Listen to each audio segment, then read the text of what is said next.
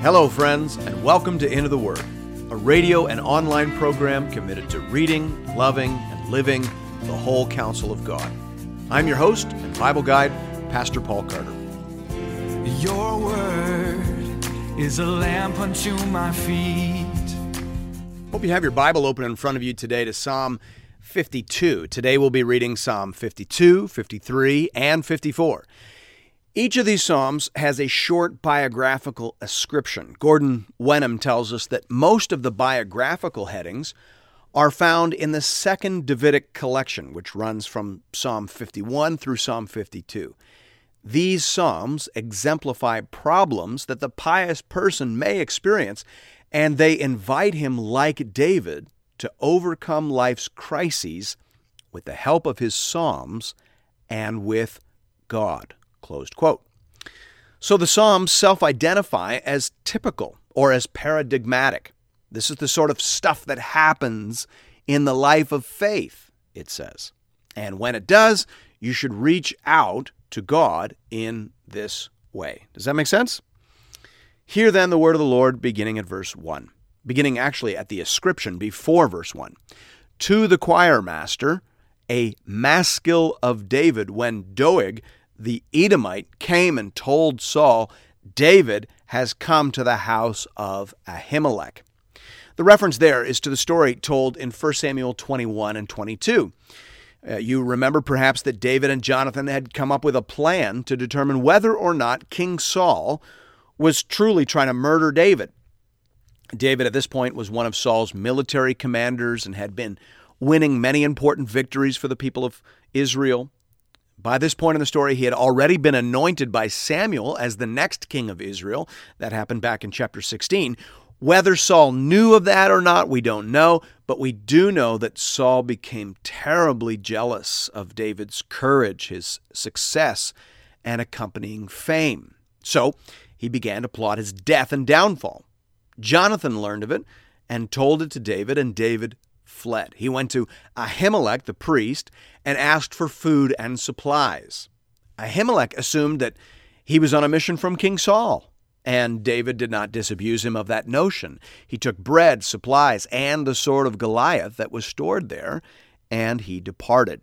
But, as 1 Samuel 21, verse 7 says, a certain man of the servants of Saul was there that day, detained before the Lord. His name was Doeg the Edomite the chief of Saul's herdsmen. When Saul discovers that David was missing, he flies into a rage. He demands to know where he was. No one came forward until Doeg the Edomite.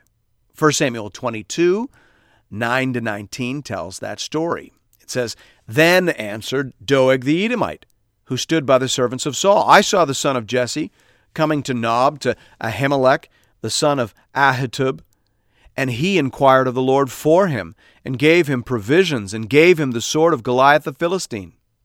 Then the king sent to summon Ahimelech the priest, the son of Ahitub, and all his father's house, the priests who were at Nob, and all of them came to the king. And Saul said to him, Why have you conspired against me, you and the son of Jesse, in that you have given him bread and a sword, and have inquired of God for him, so that he has risen against me to lie in wait as to this day? Then Ahimelech answered the king, And who among all your servants is so faithful as David? Who is the king's son in law and captain over your bodyguard and honored in your house? Is today the first time that I have inquired of God for him? No. Let not the king impute anything to his servants or to all the house of my father, for your servant has known nothing of all this, much or little. And the king said, You shall surely die, Ahimelech, you and all your father's house. And the king said to the guard who stood about him, Turn and kill the priests of the Lord, because their hand also is with David. And they knew that he fled and did not disclose it to me. But the servants of the king would not put out their hand to strike the priests of the Lord. Then the king said to Doeg, You turn and strike the priests. And Doeg the Edomite turned and struck down the priests. And he killed on that day 85 persons who wore the linen ephod. And Nob, the city of the priests, he put to the sword both man and woman, child and infant, ox, donkey, and sheep he put to the sword. So Doeg the Edomite is the one who betrayed David and who murdered an entire city of priests. He butchered the very people who had helped the Lord's anointed. And this is the psalm that David wrote in reflection. I think it'd be a good psalm to pray on behalf of the persecuted church. I think you could pray this for the pastors arrested and disappeared in China, or for those sent to labor camps in North Korea. You could pray it for the Christians in India who are handed over by their neighbors to Hindu nationalists. You could pray it for Christians in South Sudan. We begin reading at verse 1. Why do you boast of evil, O mighty man? The steadfast love of God endures all the day. Your tongue plots destruction like a sharp razor, you worker of deceit. You love evil more than good, and lying more than speaking what is right. You love all words that devour, O deceitful tongue. But God will break you down forever. He will snatch and tear you from your tent. He will uproot you from the land of the living. The righteous shall see and fear and shall laugh at him, saying, See the man who would not make God his refuge, but trusted in the abundance of his riches and sought refuge in his own destruction. But I am like a green olive tree in the house of God. I trust in the steadfast love of God forever and ever. I will thank you forever because you have done it. I will wait for your name, for it is good in the presence of the godly. There is a sense in which this psalm is a reflection of the wisdom presented to us in Psalm 1. Psalm 1 talks about two men, two typical people, one wicked and one righteous. Listen to what that psalm says. Blessed is the man who walks not in the counsel of the wicked, nor stands in the way of sinners, nor sits in the seat of scoffers, but his delight is in the law of the Lord, and on his law he meditates day and night. He is like a tree planted by streams of water that yields its fruit in its season, and its leaf does not wither. In all that he does, he prospers. The wicked are not so, but are like chaff that the wind drives away. Therefore, the wicked will not stand in the judgment, nor sinners in the congregation of the righteous. For the Lord knows the way of the righteous, but the way of the wicked will perish. It's the exact same idea. So much of wisdom in the Old Testament is about playing the long game. Wicked people may prosper for a moment. Some of their schemes may even devour the righteous, but the wicked will not stand in the judgment. God will show up and he will wipe the wicked off the board, and the righteous, those who have made God their refuge, will be vindicated and restored and rewarded on that day. You can pray for that. You should pray for that on behalf of your persecuted brothers and sisters. That's why this psalm is in the Bible. Thanks be to God. Now, the RMM plan has us reading three Psalms today, so we're going to have to pick up the pace a little bit as we begin reading Psalm 53. Now, before we begin, I should mention that if this psalm sounds familiar to you, it is because you've read it already. It is almost identical to Psalm 14, so much so that many commentators offer no separate commentary on it. They just say, as Calvin did, see Psalm 14. I'll meet him halfway on that and, and just be a little more concise than I might otherwise have been. But I generally operate under the assumption that people leak, so better to err on the side of repetition. Hear now the word of the Lord, beginning with the ascription and then proceeding to verse 1. To the choir master, according to Mahalath, a maskil of David. Now, we don't really know what the word maskil means, but we assume that it is some sort of musical or liturgical notation. Verse 1 The fool says in his heart, There is no God. They are corrupt, doing abominable iniquity. There is none who does good. The Hebrew word translated as fool there is nabal, and it means literally to wilt, to fall away, and to fail. You, you should remember that from our reference just a moment ago to Psalm 1, right? The righteous is planted, he or she endures, but the wicked are not so. They fade away, right? That's the whole idea in this word fool. Again, so much of biblical wisdom is about playing the long game. Fools are those who flower and flourish only for a moment, but then, because they are fools, they suddenly begin to wilt and fall and fail, and ultimately they're not remembered. This is the name given to Nabal, the first husband of Abigail, David's wisest and most virtuous wife. Nabal was a fool. He did not take the long view, and his fortune was suddenly reversed. So it is with all those who deny God. That is a very short sighted and ill fated decision to deny God. In Romans 1, Paul says that it is also a willful decision. He says, Romans 1 18, For the wrath of God is revealed from heaven against all ungodliness and unrighteousness of men, who, by their unrighteousness, suppress the truth. For what can be known about God is plain to them, because God has shown it to them.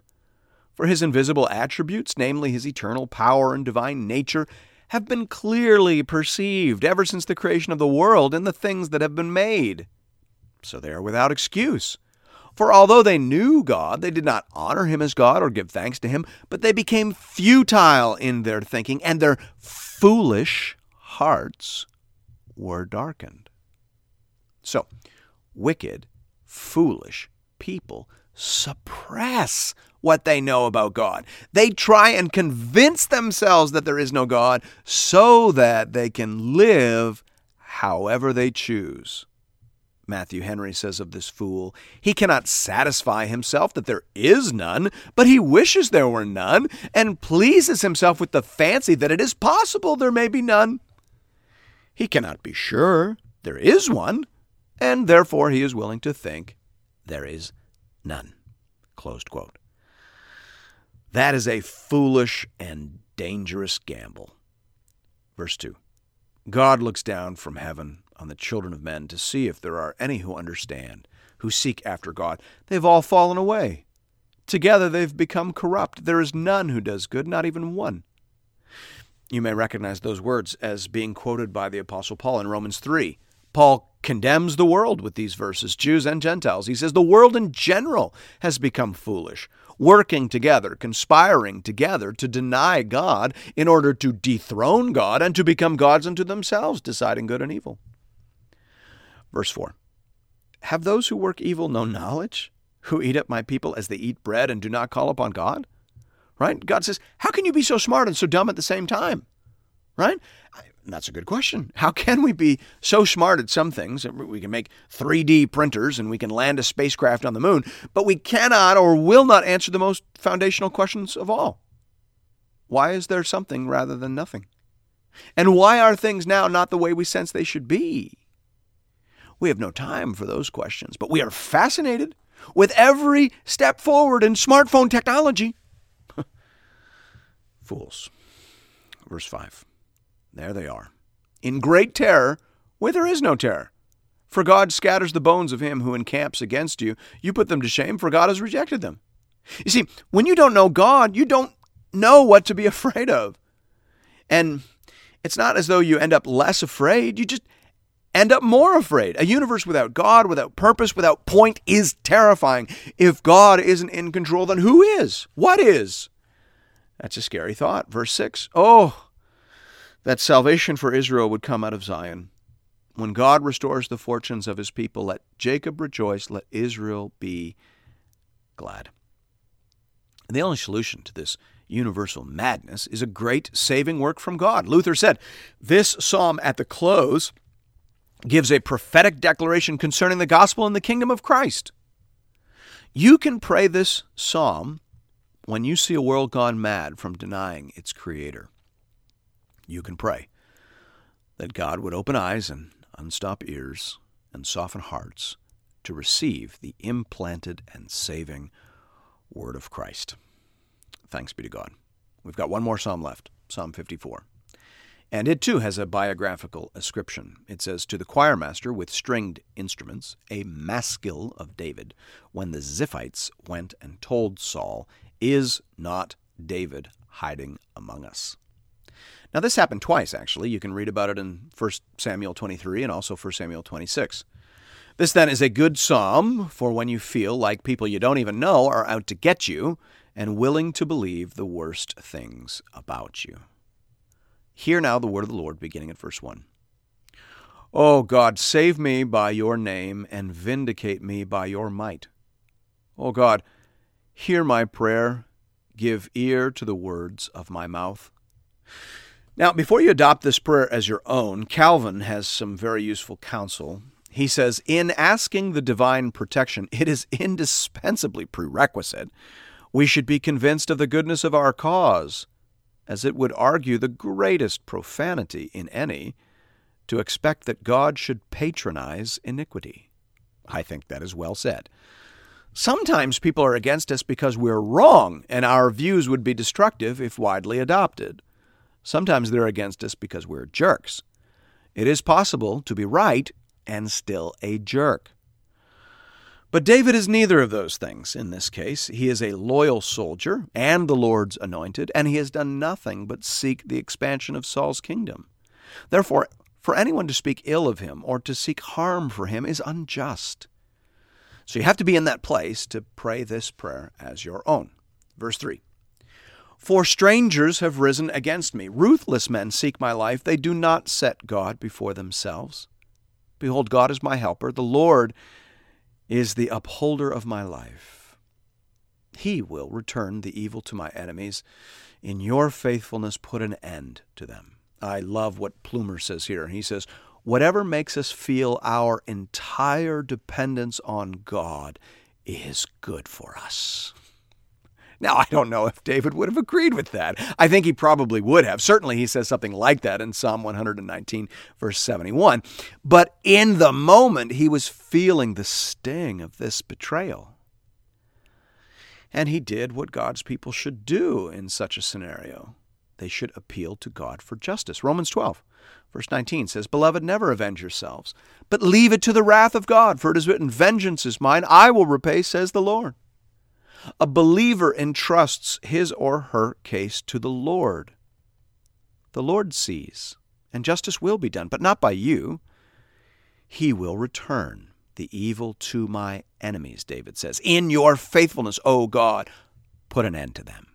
See, you can pray for justice, you can pray for recompense, but you cannot seek it through your own means. Verse 6 with a free will offering, I will sacrifice to you. I will give thanks to your name, O Lord, for it is good. For he has delivered me from every trouble, and my eye has looked in triumph on my enemies. Scholars debate as to whether David wrote this psalm in the moment or in reflection, meaning, is he speaking here prophetically, God will deliver me from every trouble, or retrospectively, God did deliver me from every trouble?